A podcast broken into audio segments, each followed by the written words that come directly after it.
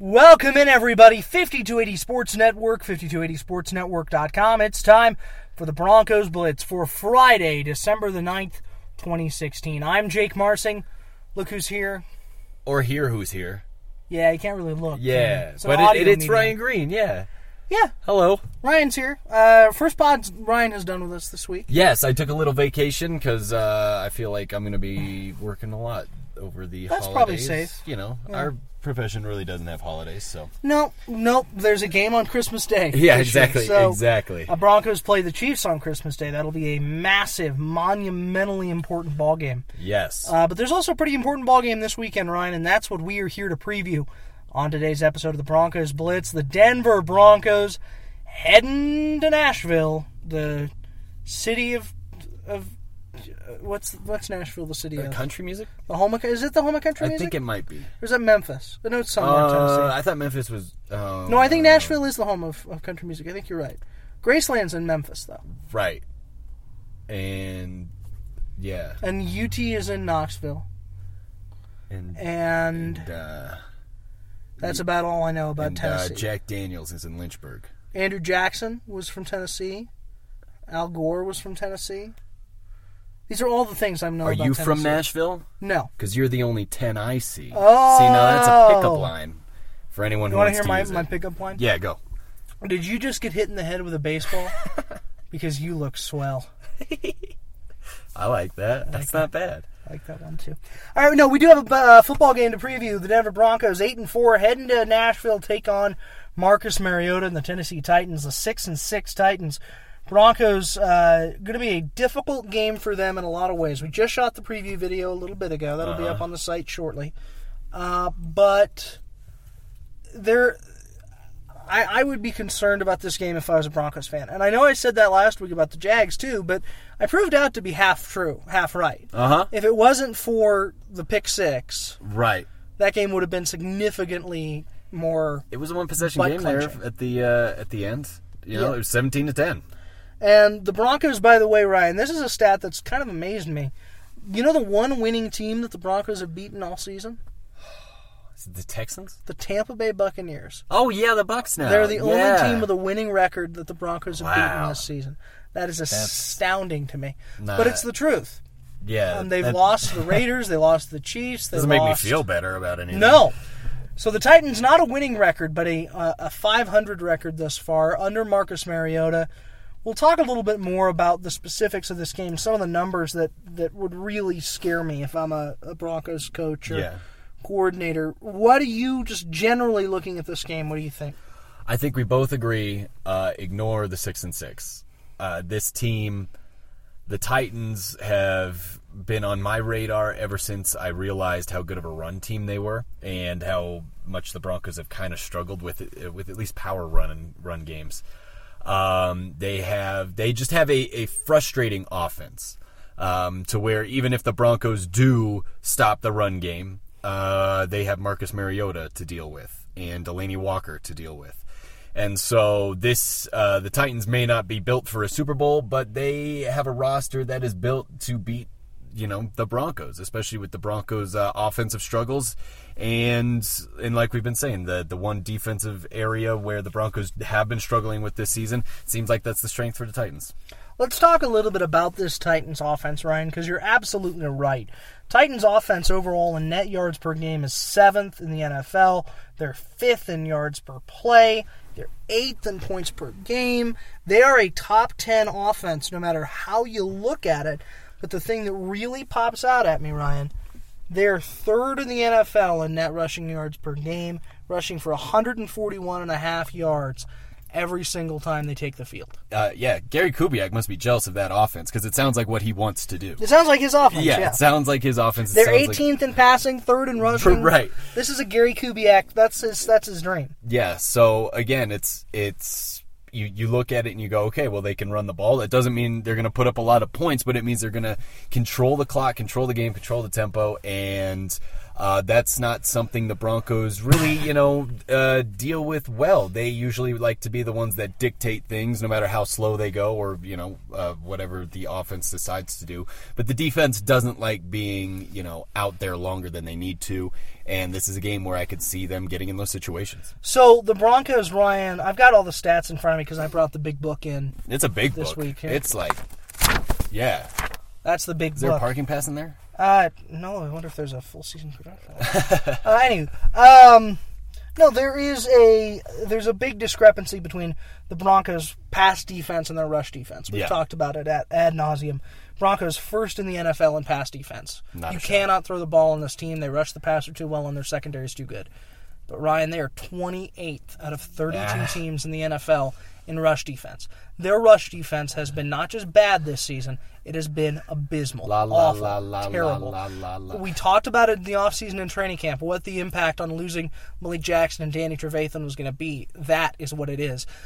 Vance Walker going down in training camp did not help. We talked with Jared Crick on Get to Know Bronco this week about that. He, Adam Gotsis, they're a fine group of players, but that has been an issue for the Broncos this season. Yeah. They cannot stop the run. The Titans love to run the football. That scares me if I'm a Broncos fan. Yeah, and we're not talking about the weather either, because the weather is going to be a bit of a factor. I expect rain, so it's going to be, 50 and muddy, and it's just going to be a classic NFL Films football game. But I'm anxious to see how the Broncos deal with it. Again, offensively, it comes down to what they can do offensively. And I think the rain will affect that a little bit. I think it's just going to be a sloppy game. I expect turnovers from both teams. And, boy, it's an uncomfortable feeling, I think. I think we both agree. I'm looking at these numbers because the thing that everybody's talked about all week is, will Trevor Siemian play? We just heard from Gary Kubiak a little while ago. Let's listen to what he had to say about Trevor and Trevor's readiness this week. Trevor have to show you something in the morning? I think it's me watching him come out of practice today morning and think, see how he feels tomorrow, soreness or, those type of things. But it was good. I mean, he did everything we asked him to do yesterday. Did probably a little bit more today. We're still repping Paxton, and, we'll see if we can get there on game day. So see how he feels. If he shows up tomorrow, I think the decision will be made tomorrow. If that's what you're asking me, Jeff, I think we'll make that decision tomorrow.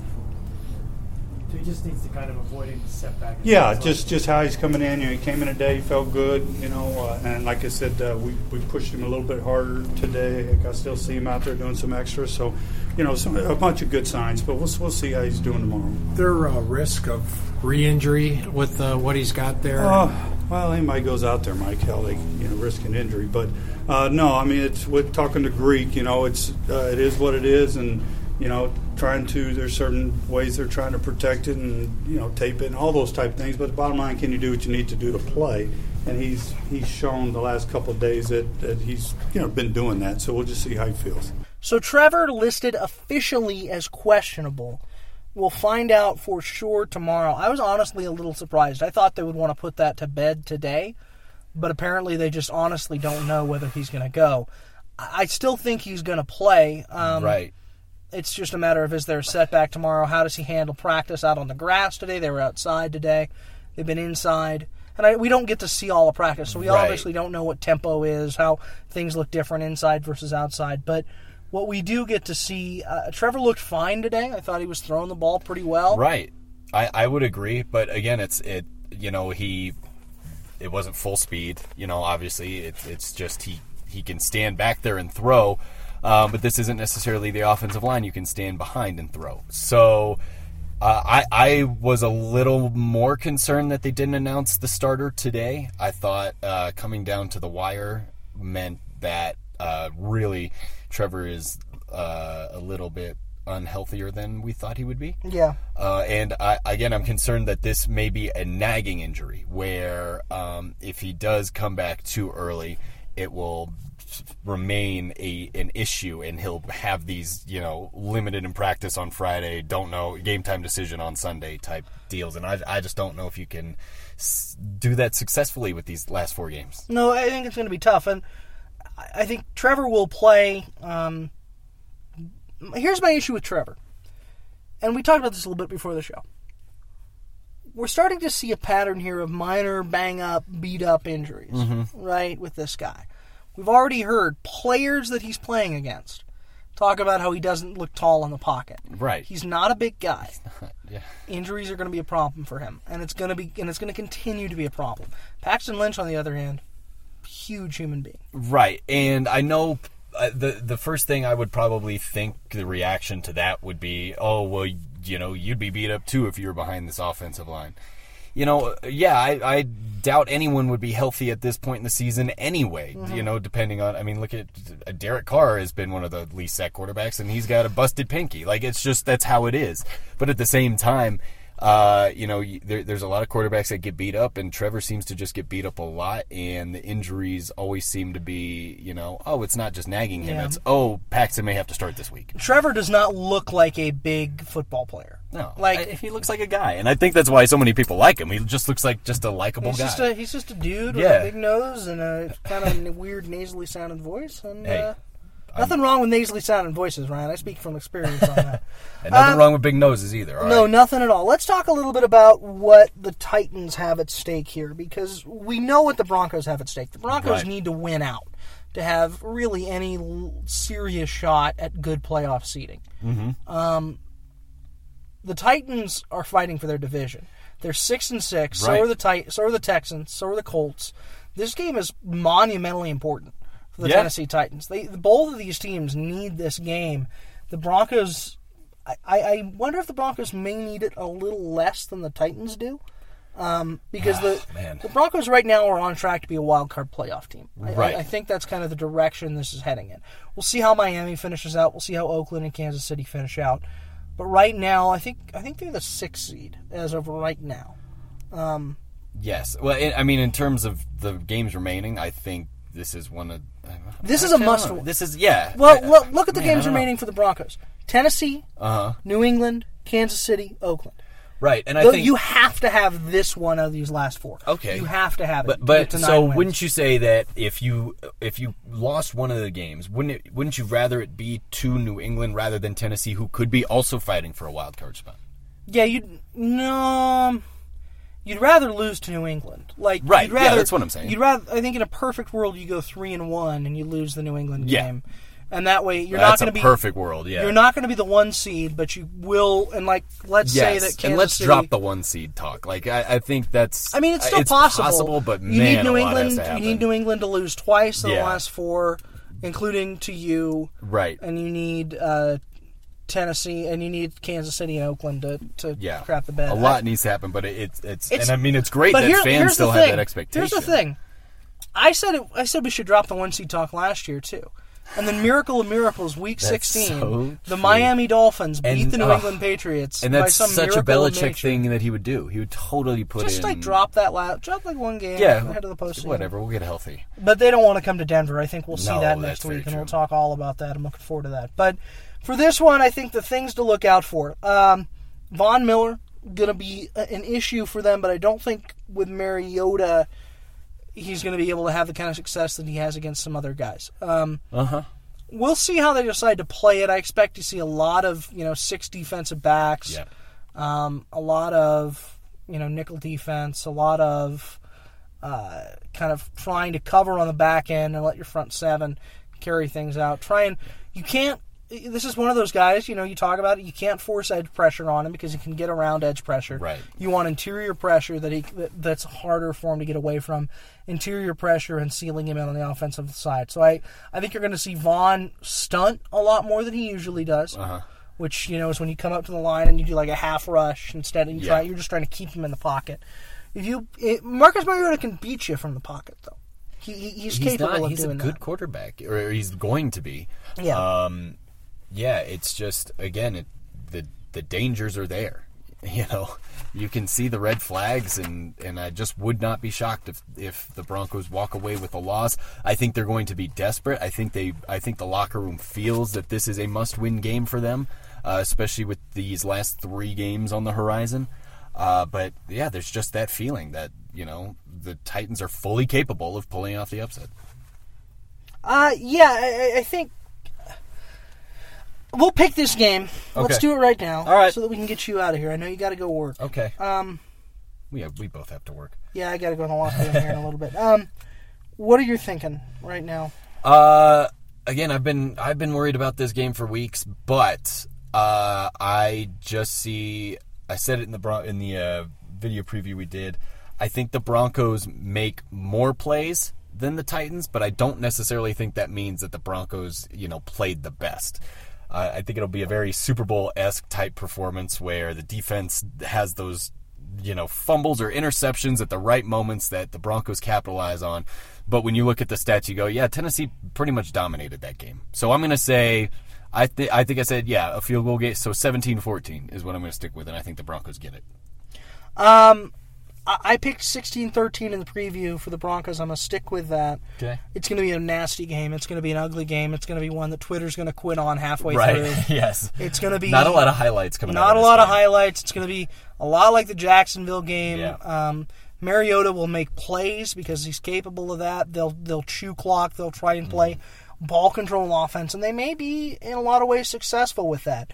Trevor Siemian, I don't expect to play particularly well, but I think this is one of those games because the Titans are so young that they just make a critical mistake at the wrong time, and the Broncos defense that I still think is championship caliber, even if they can't, stop the run to save their life, makes them pay for it. Okay, so if 12 is starting instead of 13, is it the same outcome for you?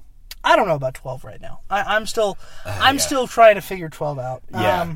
I'm still trying to remind myself that it's his second game and that he was a project QB to even begin with in the draft.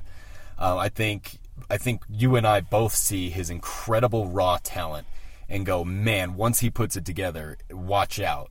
And I think we're both kind of just waiting for him to put it together. And it's just not happening right now, whether that's just him getting in the same type of struggling offense Trevor's in right now. And Trevor had definitely had more success with the offense, playing more time in it. But you're right. It's just like, oh, man, it's just kind of frustrating to see Paxton, especially his performance last week. It was just frustrating because he's physically capable of being better, and you just didn't see it. Let's talk real quick, Ryan. I don't want to get into it too much. Brandon Marshall on Instagram earlier today put out he took a photo and put it out a letter that was sent to him, I'm told, through the Broncos fan mail process. The way that letters work here is you can send a letter to a player if you want them to sign something or do autographs, and it gets put in their box, and they can choose to read it, choose not to read it. Well, Brandon Marshall, being the community guy he is, he opened a letter, and it had some really pretty disgusting things in it, and I'm not going to get into it. Right. You can find it. Google it if you want to read it. I just want to say what a tremendous job the Broncos are doing in trying to address the issue as of right now. Coach Kubiak said that, we're letting the organization take care of it. I expect that they will do that. And I got an update. The NFL was also planning an investigation? NFL is going to investigate it.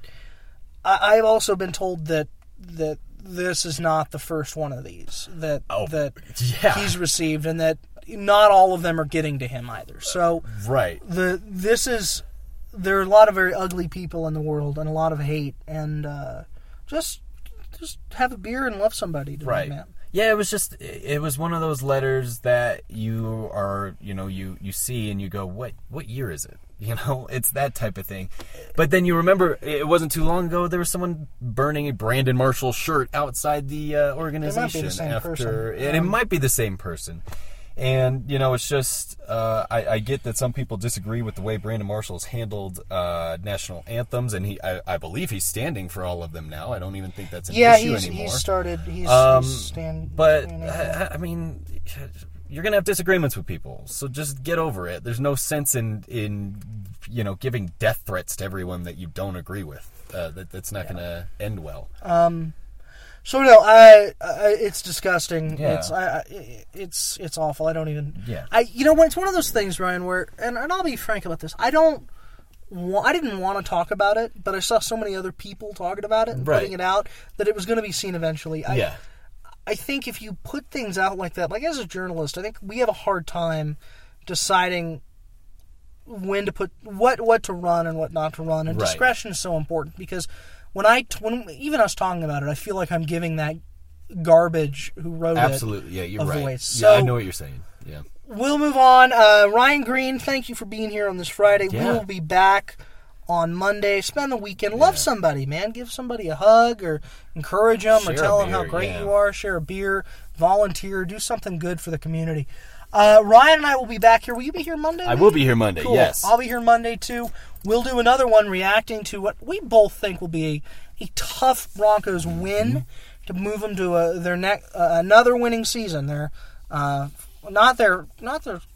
be their fifth winning season in the Elway era. Yes. That's what it would be, because they were 8-8 with Debo. Uh-huh. So, fifth winning season in the Elway era, if they can get the win.